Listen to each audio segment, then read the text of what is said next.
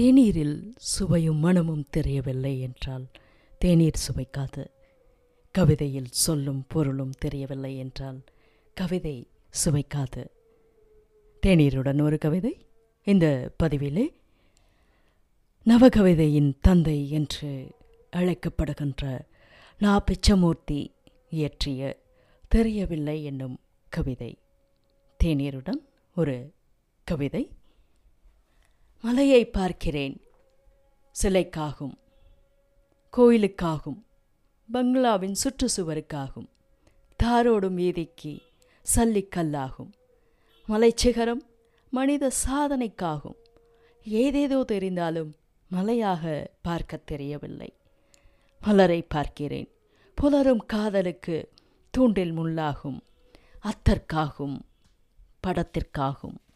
ஏதேதோ தெரிந்தாலும் மலராக பார்க்க தெரியவில்லை. என்னை பார்க்கிறேன். கண்காணா சமூகத்தை நிலைநிறுத்தும் கல்தூண். பரிணாமத்தின் தனிச்சிகரம். சந்ததியின் சங்கிலியாய் காலம் காட்டும் கடைக்கரனை ஏதேதோ தெரிந்தாலும் நானாக பார்க்க தெரியவில்லை. வாழ்க்கையை கவிதையாய் பார்க்க தெரிந்து கொள்ளுங்கள். வாழ்க்கை கவிதையாய் சுவைக்கும். கவிதையை நேசியுங்கள் வாழ்க்கையை சுவாசியுங்கள்.